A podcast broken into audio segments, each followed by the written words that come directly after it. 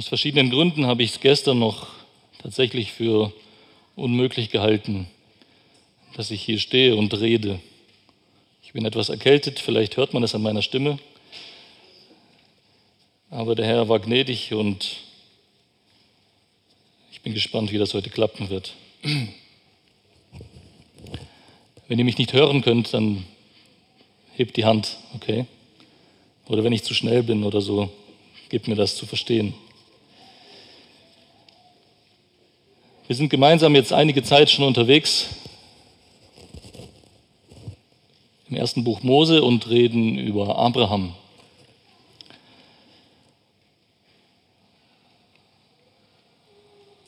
Und jetzt ist es mittlerweile die dritte Predigt, dass, es, dass ich im ersten Buch Mose im Kapitel 19 bin, wo es um Sodom und Gomorra ging oder geht.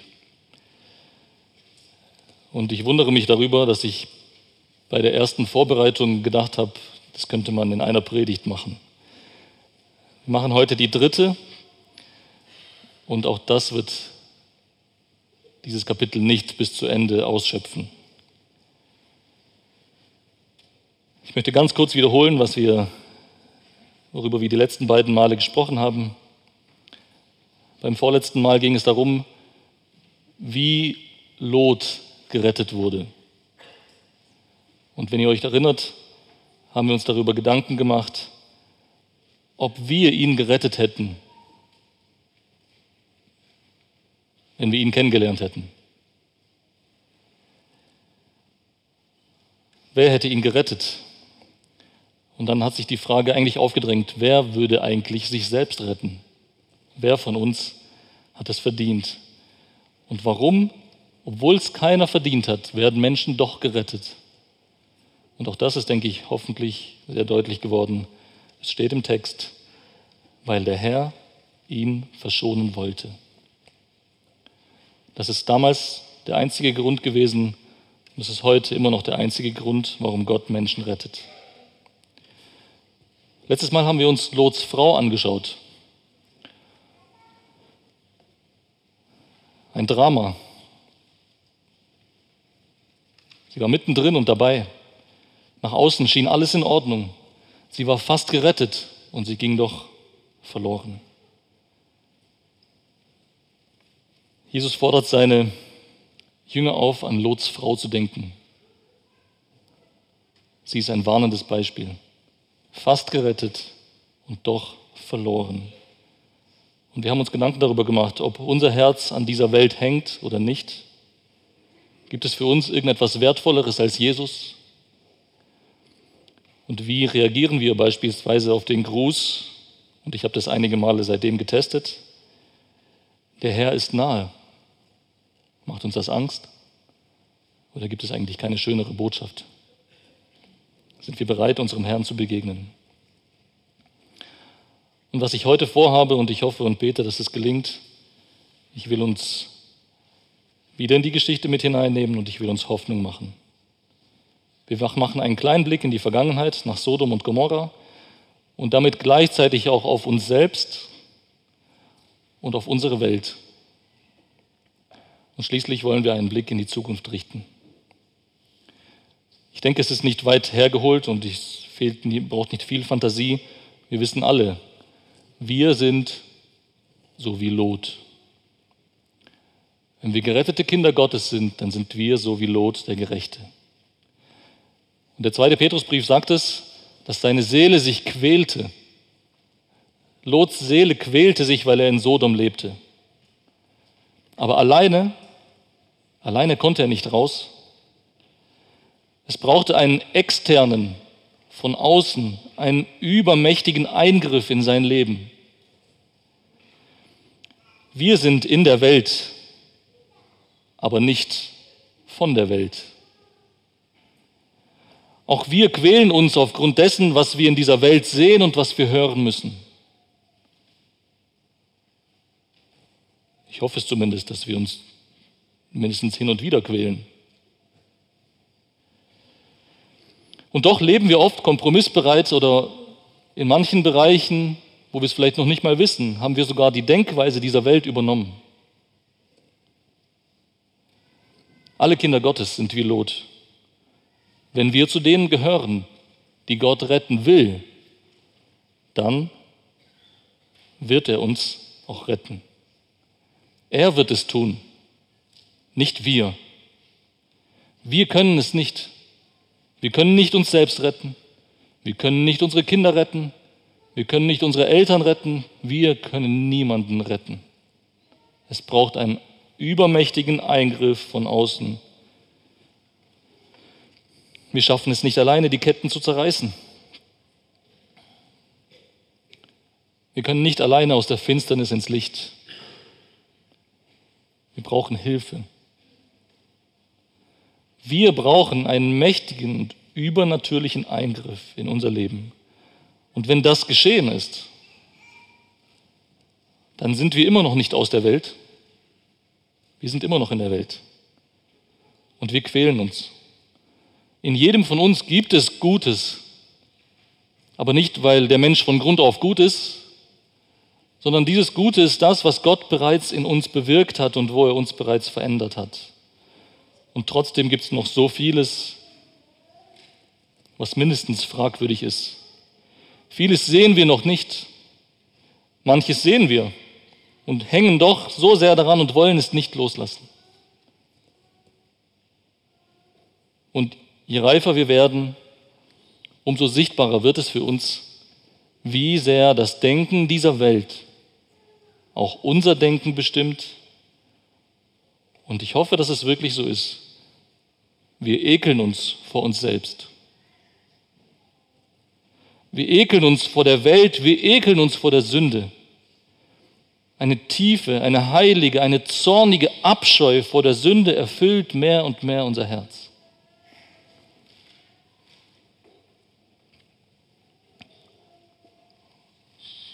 Und doch kennen wir so wie auch Paulus diese tiefe Verzweiflung, weil dieses alte, dieses sündige Herz immer noch da ist und immer noch randaliert. Im Römerbrief im Kapitel 7 bringt Paulus das sehr gut auf den Punkt. Römerbrief Kapitel 7 ab Vers 18.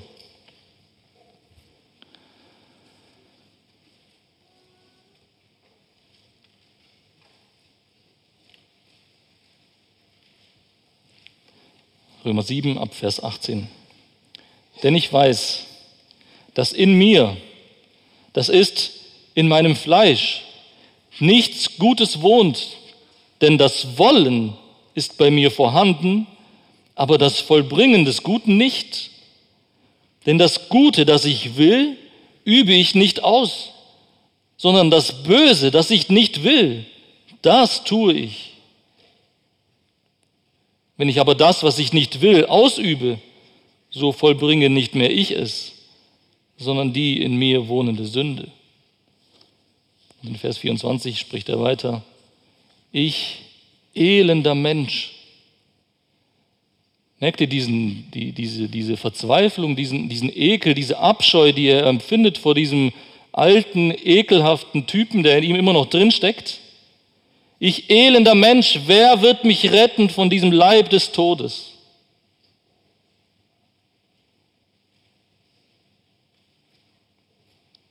Und seine Antwort ist, ich danke Gott durch Jesus Christus, unseren Herrn.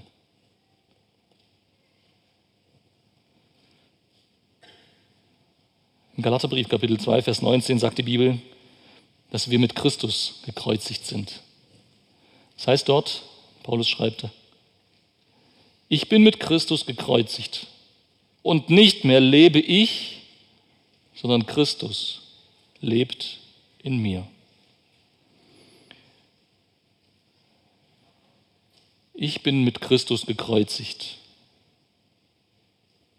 Was bedeutet das? Dass wir alle an so ein Kreuz genagelt werden?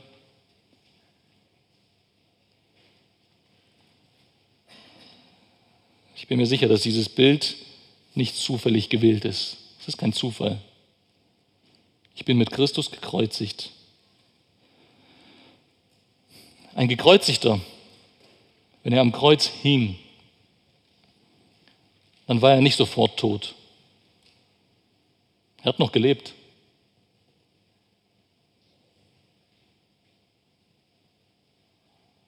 Aber dieser Gekreuzigte war unwiederbringlich dem Tod geweiht. Es gab kein Zurück mehr. Festgenagelt, angebunden, keine Rückkehr. Viele hingen tagelang am Kreuz, bevor sie gestorben sind.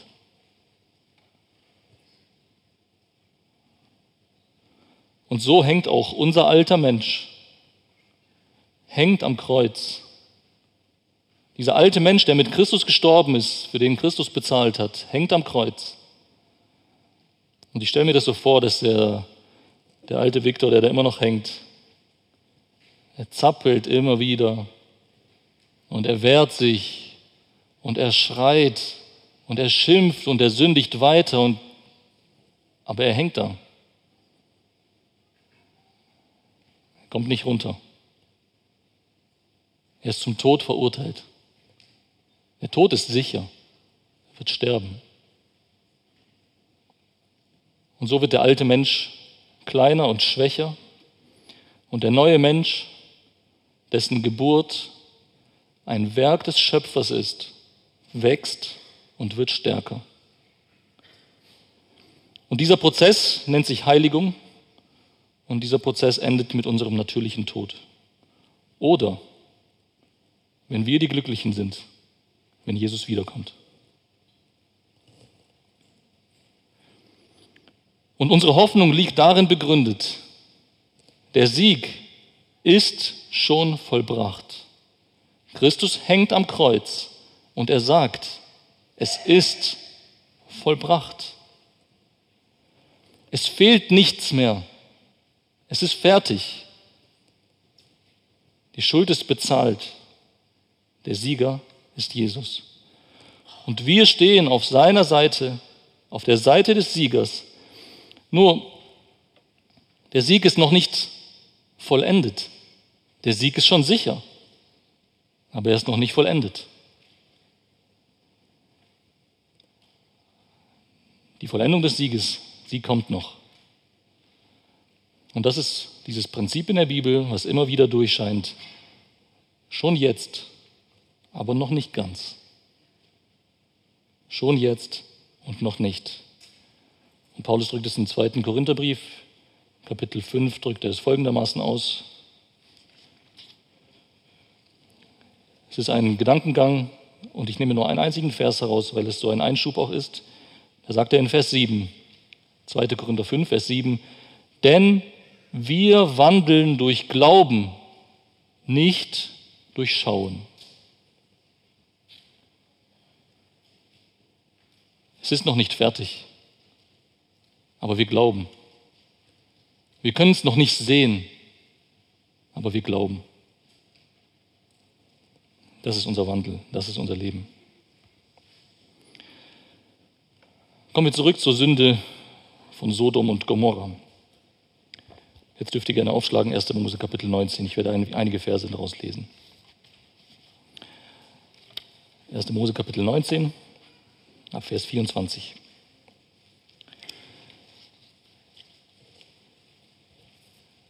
Es sind noch einige Kinder da. Kinder, ihr habt schon mal gehört, gell? Oder haben eure Eltern vielleicht schon mal gesagt, hier sieht es aus wie in Sodom und Gomorra. Noch nie gehört? Dann seid ihr sehr ordentliche Kinder. Manchmal, wenn es so Chaos im Spielzimmer ist, gell, kommt der Papa oder die Mama.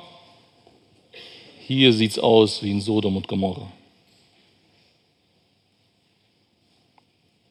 Oft, wenn wir uns diese Welt anschauen, dann denken wir, hier geht es zu wie in Sodom und Gomorra. Richtig schlimm, gell? Und die Sünde Sodoms war wirklich gewaltig, gewaltig groß. Sie war schwer und sie war furchtbar.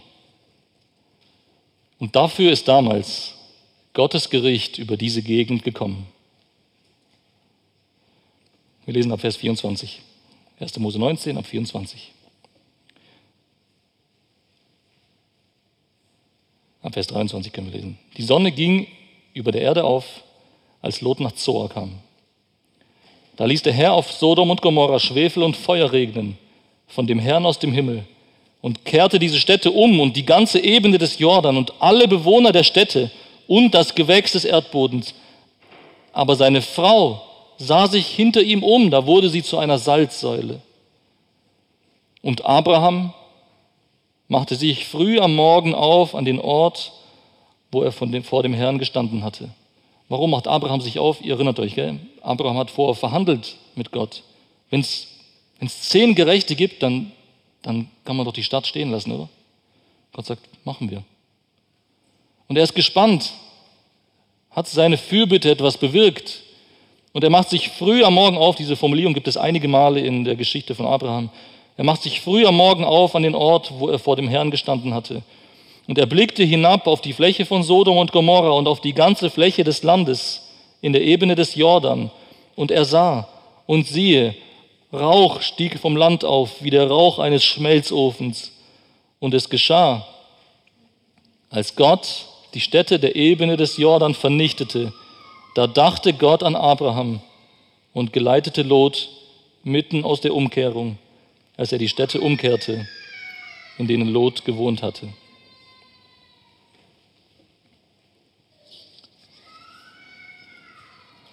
Die Sünde Sodoms wurde gerichtet. Aber ich frage euch, war diese Sünde so einzigartig und so schlimm?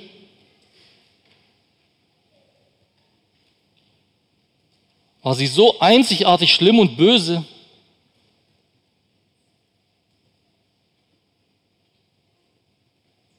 Was sagt die Bibel darüber? Schon im fünften Buch Mose wird die Sünde von Völkern und von Einzelpersonen mit der Sünde Sodoms gleichgesetzt,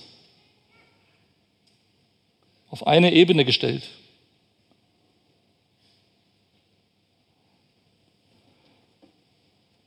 Tausendzweihundert Jahre nach Sodom und Gomorra bekennt Jesaja etwas direkt im ersten Kapitel seines Buches. Und wir dürfen es gerne aufschlagen. Er bekennt etwas ganz Erstaunliches. Und Paulus zitiert den Vers 9 im Römerbrief in Kapitel 9. Jesaja Kapitel 1.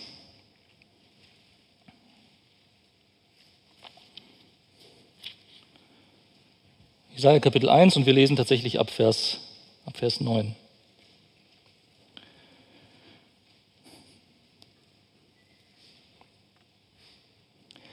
Hätte der Herr der Herrscharen uns nicht einen ganz kleinen Rest gelassen, wie Sodom wären wir, Gomorra wären wir gleich.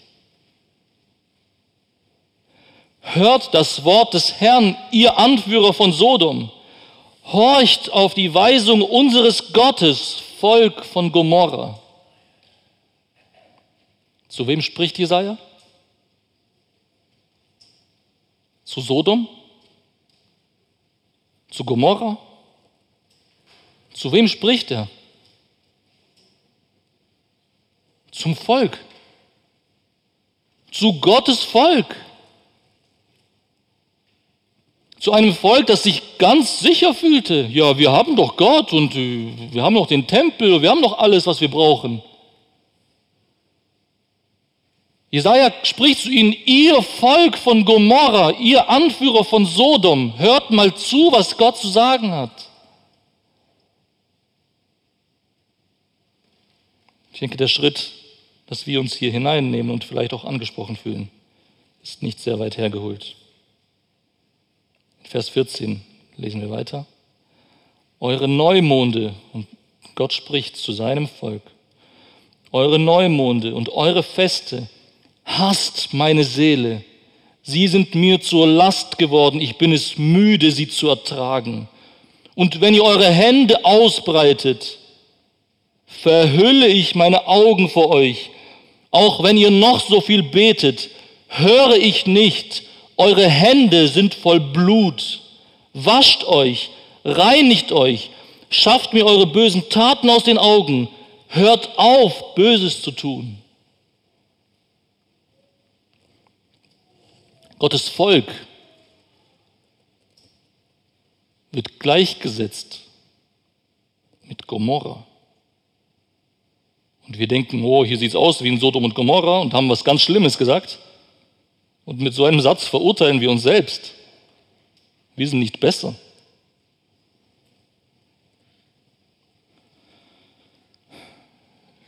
Durch den Propheten Jeremia sagt Gott, dass die Propheten, die da kommen und Friede, Friede sagen und das Volk in Sicherheit wähnen, sagen, es wird alles gut, wir sind doch in Jerusalem, wir haben doch den Tempel, Gott wird doch nicht.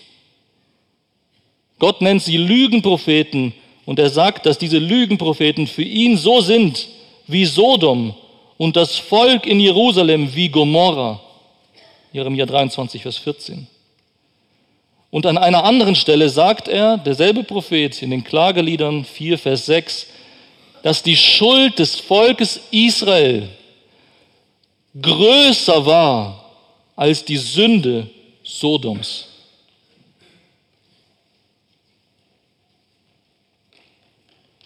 Sodom und Gomorra ist nicht irgendwas, wow, was voll schlimm ist und da kommen wir eh nie dran und Gott hat es natürlich vernichtet, weil er das nicht mehr aushalten konnte. Die Sünde seines eigenen Volkes, sagt er, ist größer als die Sünde Sodoms.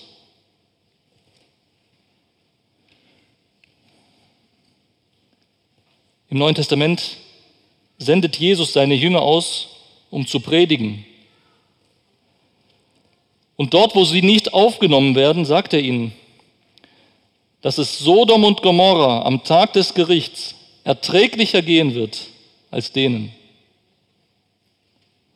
Sodom und Gomorra wird es beim letzten Gericht besser gehen als diesen Städten, die Gottes Wort ablehnen.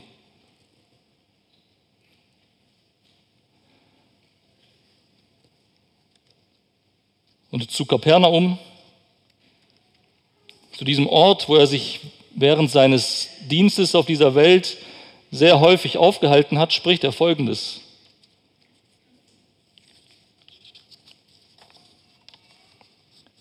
Matthäus Kapitel 11, Verse 23 und 24.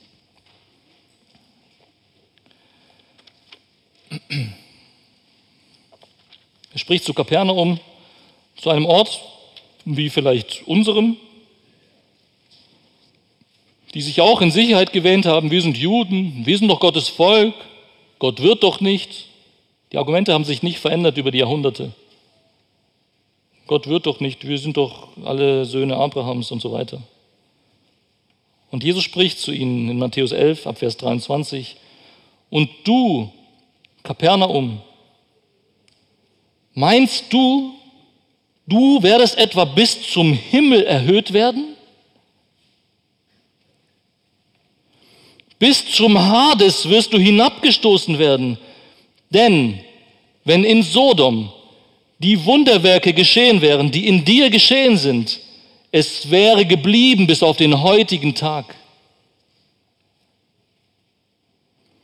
Jesus sagt, wenn diese Wunder, die ich bei euch tue, in Sodom und Gomorra passiert wären, diese Städte würden immer noch stehen.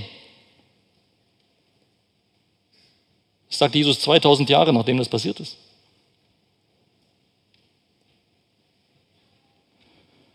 Doch ich sage euch, dem Sodomer Land wird es erträglicher gehen am Tag des Gerichts als dir.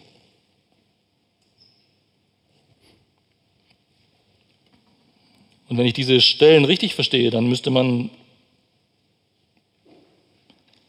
müsste man sagen, Sodom und Gomorra waren unschuldige Babys im Vergleich zu dem, was Gottes eigenes Volk getan hat. Sodom und Gomorra waren die reinsten Unschuldslämmer, wenn man sie mit unserer Zeit vergleichen würde.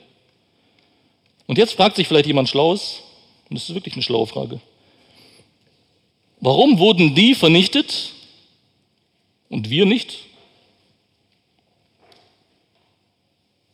Warum hat Gott da so rigoros durchgegriffen und jetzt tut er nichts?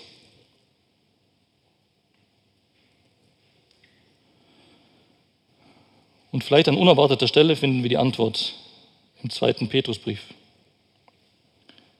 Zweiten Petrusbrief, Kapitel 2. Und in Vers 7 lesen wir von dem gerechten Lot. 2. Petrus Kapitel 2 in Vers 7 lesen wir, dass der gerechte Lot, seine, seine Seele gequält wurde und so weiter. Und in Vers 6 sagt er, er sagt Petrus, und wenn er, also Gott, die Städte Sodom und Gomorra einäscherte und zur Zerstörung verurteilte und denen ein Beispiel setzte, die künftig gottlos sein würden. Warum wurden Sodom und Gomorra zerstört?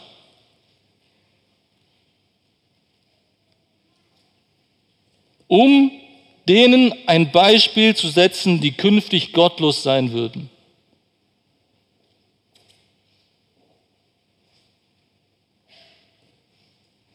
Gott vernichtet einen ganzen Landstrich, um ein Beispiel zu setzen.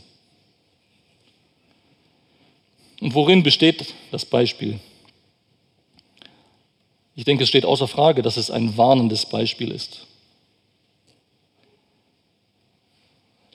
Judas 7 steht übrigens derselbe Gedanke, dass Sodom und Gomorra ein Beispiel waren. Und wovor Wovor warnt dieses Beispiel? Dieses Beispiel warnt den Gottlosen davor, es wird ein Gericht geben. Es wird ein Gericht geben.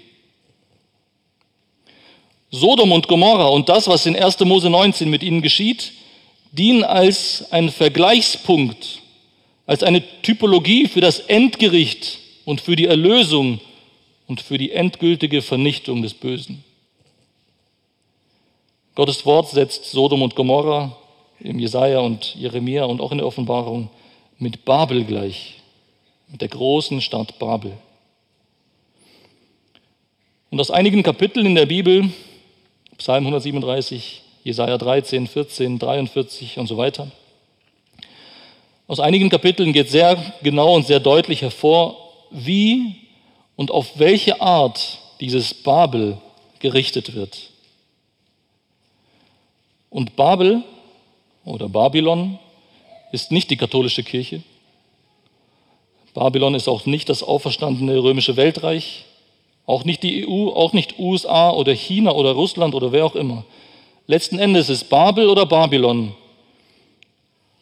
diese Welt. Diese Welt und nicht der Planet, sondern diese Welt, dieses System, diese Denkweise, diese Rebellion gegen Gott und das teuflische Bestreben, Gottes Volk zu vernichten. Das ist Babel. Und habt das bitte im Hinterkopf, dass in den Texten, die wir uns gleich anschauen, nur stichpunktartig dass schlussendlich Gottes Gericht über diese Welt beschrieben wird. Es geht nicht nur um irgendeine historische Stadt vor 2600 Jahren. Es geht um das Endgericht. Und wir schauen uns in kurzen Stichpunkten an, was wir aus Gottes Wort über, die, über das Gericht über Babel erfahren. Erstens, es wird eine Erniedrigung geben, eine Erniedrigung dieses stolzen Babels. Der Hochmut der Gewalttätigen wird erniedrigt. Diese Dinge, die ich jetzt äh, erwähne, die sind äh, also zitiert aus diesen verschiedenen Kapiteln. Der Hochmut der Gewalttätigen wird erniedrigt. Babels Hochmut wird gerichtet. Der Name der Übeltäter wird ewig nicht genannt werden. Und das ist doch interessant, gell? wenn wir uns erinnern. Was wollten die in 1. Mose 11, als sie den Turm gebaut haben? Sie wollten sich einen Namen machen, damit ihr Name nicht vergessen wird. Und ihr Gericht wird sein, der Name der Übeltäter wird ewig nicht genannt werden. Erniedrigung, Entblößung und Demütigung, Sturz und Fall der Stolzen und niemand kann wieder aufrichten. Das Gericht über Babel besteht, oder es wird auch was anderes darüber deutlich, und zwar, dass es keine Gegenwehr geben wird. Keiner wird dem entfliehen können. Festungen und Mauern werden niedergerissen. Es gibt keine Chance und deswegen auch überall Mutlosigkeit und Angst in Babel. Babel ist vollkommen schutzlos. Dieses Gericht über Babel wird als Rache, als Vergeltung, als Heimsuchung Gottes beschrieben. Gott sagt, vergeltet ihr gemäß ihrer eigenen Taten. Die Bosheit des Erdkreises und die Schuld der Gottlosen wird heimgesucht. So wie es getan hat, tut ihm. Gott führt den Rechtsstreit und die Rache des Herrn für seinen Tempel. Das ist das Gericht über Babel. Ein weiterer Aspekt, der immer wieder betont wird, dieses Gericht Gottes wird plötzlich sein. Es wird schnell sein, es kommt unerwartet. Das Gericht wird der Tag des Herrn genannt. In einem Augenblick, an einem einzigen Tag wird Babel in vollem Maß kinderlos und Witwe. Es ist ein unwiderstehliches Unheil, es ist ein unabwendbares Verderben, es ist ein plötzlicher Untergang. Und Babel wird beschrieben, wie es unbemerkt in die Falle getappt ist plötzlicher Fall und Zertrümmerung, das ist, was diesem Babel bevorsteht. Die Stadt, das Land wird zerstört und verwüstet. Das ganze Land wird zugrunde gerichtet. Es wird genannt eine Verwüstung vom Allmächtigen. Und dann sagt er etwas ganz Interessantes in Jesaja 13. Es wird Babel so ergehen wie Sodom und Gomorra bei der Umkehrung Sodoms. Und da wird, macht die Bibel eine Verbindung zwischen Sodom und Gomorra und Babel. Babel ist zerhauen, zertrümmert, zum Entsetzen geworden. Alles wird durchs Feuer vernichtet. Und infolge des Gerichts wird, ist alles unbewohnbar. Wird da nicht mehr irgendwie Leben geben. Die Erde wird zur Wüste, zum Schreckensort, heißt es da. Babel wird nie mehr bewohnt sein. Es wird keine Einwohner geben, keine Menschen, keine Tiere. Es wird in Ewigkeit keiner mehr da wohnen. Wie bei der Zerstörung Sodoms und Gomorras. Jeremia 50. Wieder wird die Verbindung gemacht. Sodom und Gomorra, Babel, es ist dasselbe. Menschen werden sterben. Der Tod ist ein unwiederbringlicher Teil des Gerichts. Es wird keinen Menschen auf der Erde geben. Es wird Tod und Verderben über alle Bewohner Babels kommen. Es wird alles voller Leichen sein und auf der ganzen Erde werden, werden sie liegen. Babel wird ausgerottet. Dieses Gericht hat auch ein, ein kosmisches, ein weltweites und auch ein jenseitiges Ausmaß. Die Sünder werden von der ganzen Erde vertilgt. Sterne Sonne, Mond werden verfinstert. Der Himmel wird erzittern. Die Erde wird beben angesichts Gottes Grimms und Zorns. Und weltweit wird es Entsetzen geben, Zittern, Geschrei wegen dem, was Gott tut. Das Gericht Babels reicht bis an den Himmel und bis zu den Wolken. Dieses Gericht wird endgültig sein. Es wird endgültig sein. Die Menschen werden versuchen zu entfliehen. Die Menschen werden versuchen, sich zu verstecken, aber es gibt kein Entkommen.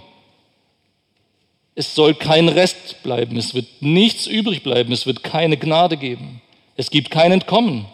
Es gibt kein Mitleid. Es ist keine Heilung mehr möglich. Es ist aus und vorbei. Alle Mühe der Völker ist umsonst. Babel wird untergehen und nie wieder hochkommen. Und die Reaktion auf das Gericht Gottes, Entsetzen bei allen, die es sehen. Babel wird zum Entsetzen unter den Nationen. Und gleichzeitig in denselben Kapiteln wird uns beschrieben, was Gott mit seinem Volk tut. Gott schafft seinem Volk Ruhe. Gott befreit Israel. Gott zerstört die Gefängnisse. Gott vergibt die Schuld Israels. Gott bringt die Gerechtigkeit der Erlösten ans Licht. Und was tut Gottes Volk? Gottes Volk flieht aus Babel. Gottes Volk wird aufgefordert zur Flucht aus Babel, um nicht in seiner Schuld umzukommen.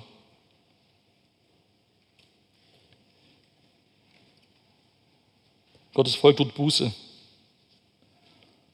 Gottes Volk soll hinausziehen und jeder sein Leben retten. Und dann heißt es in Jeremia 51, Vers 50, die Entkommenen sollen nicht stehen bleiben. Und da klingt doch die Geschichte von Lot noch sehr deutlich durch. Wie reagiert Gottes Volk? Wie reagiert Gottes erlöste Schöpfung? Es wird Jubel geben auf der ganzen Erde und in der Schöpfung.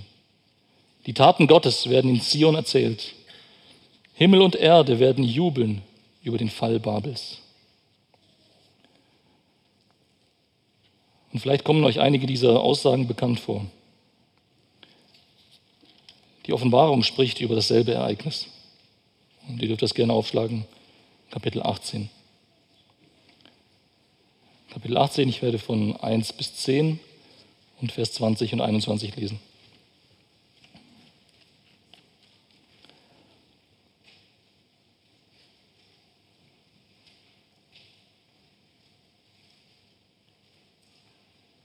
Offenbarung Kapitel 18 ab Vers 1.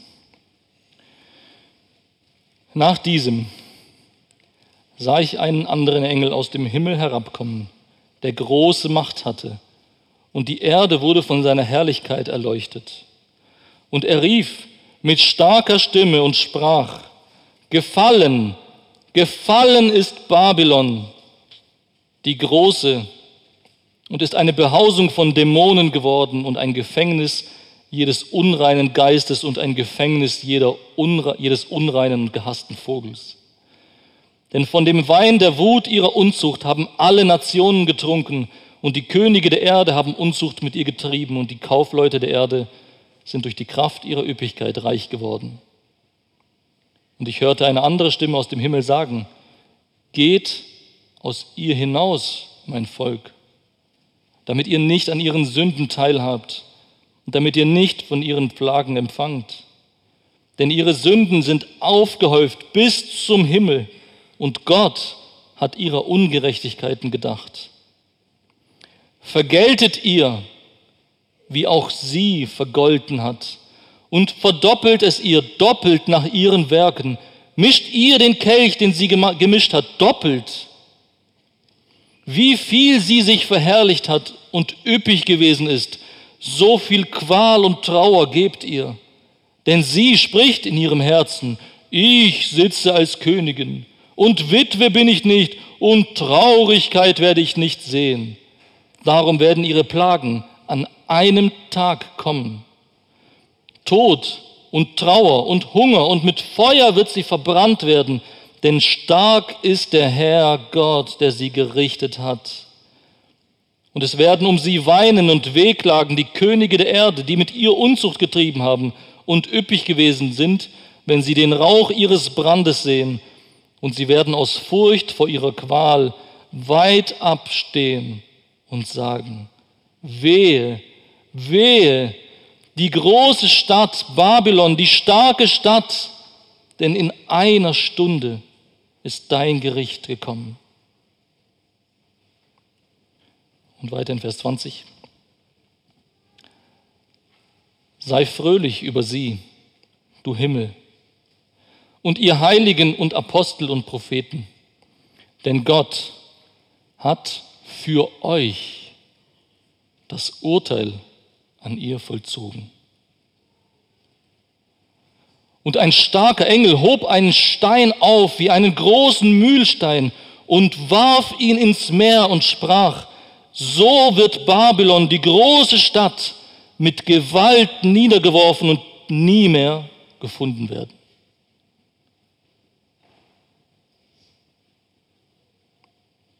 Kennen wir die Formulierung von Jesus?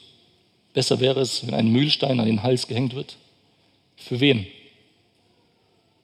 Für den, der einen dieser Geringen verführt. Wir sind diese, eine dieser Geringen. Und wir werden Tag für Tag verführt. Wir sind so ein Teil dieser Welt und manchmal merken wir es nicht mal. Wir denken so wie diese Welt und manchmal merken wir es nicht mal. Und so werden wir Tag für Tag verführt. Wir sind diese Geringen. Aber dieser Punkt wird kommen. diesem System, dieser Denkweise, dieser Welt wird ein Mühlstein an den Hals gehängt und es wird ins Meer geworfen und es wird nie wieder auftauchen.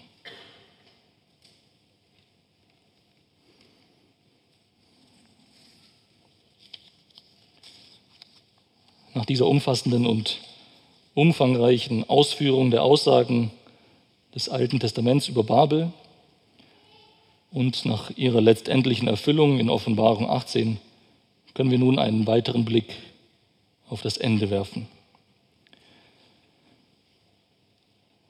Es wird ein Mühlstein an den Hals gehängt, es wird untergehen, es wird nie wieder auftauchen.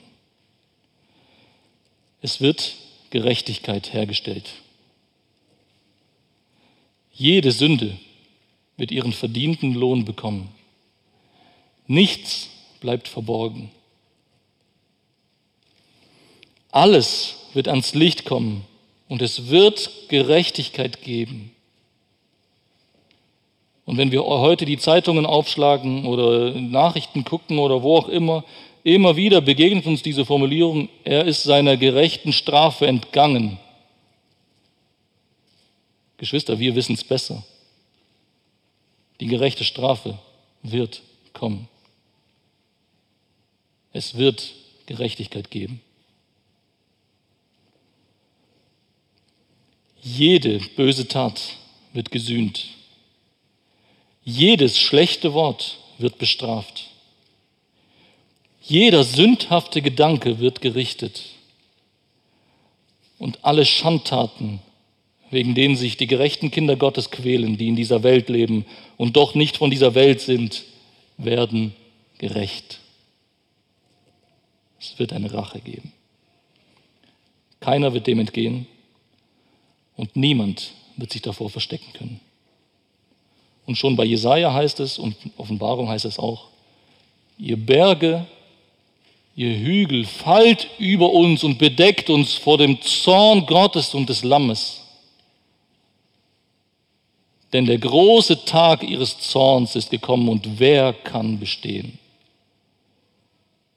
Keiner kann bestehen, aber auch keiner kann dem entgehen. Die Sünde wird verurteilt und sie wird für immer an einen Ort verbannt, den die Bibel die Hölle oder den Feuersee nennt. Wir können eine Seite umblättern und Offenbarung Kapitel 20 ab Vers 11 gemeinsam anschauen.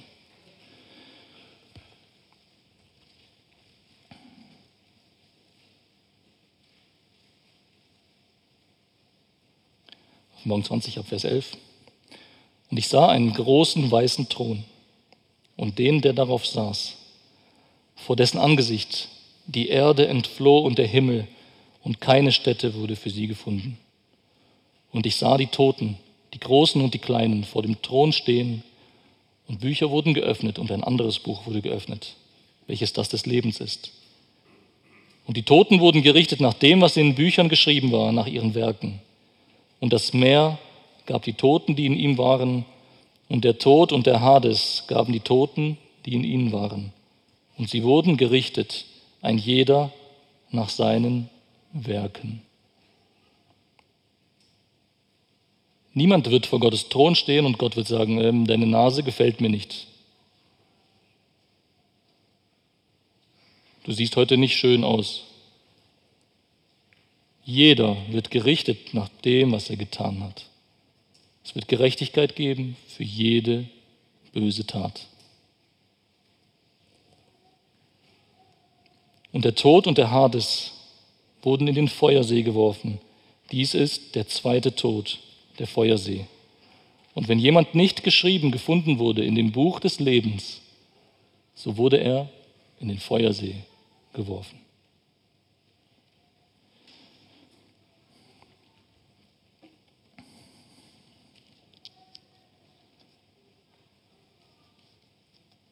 Was soll das Ganze?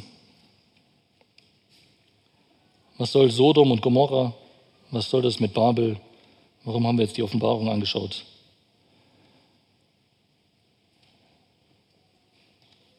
Gottes Gericht ist schon einmal geschehen, vor etwa 4000 Jahren im Jordantal. Und der Zweck von dem, was damals geschehen ist, liegt darin, den Gottlosen ein Beispiel zu geben, ein warnendes Beispiel. Und die Warnung heißt, es wird wieder geschehen. Und bis es soweit ist, rufen wir so wie die Engel und so wie Lot, rufen wir dieser Welt zu, kommt mit uns heraus, rettet euch aus diesem Ort, denn der Herr wird die Welt vernichten. Und im ersten Johannesbrief, Kapitel 2 heißt es, die Welt vergeht und ihre Begierde. Wer aber den Willen Gottes tut, bleibt in Ewigkeit. Amen.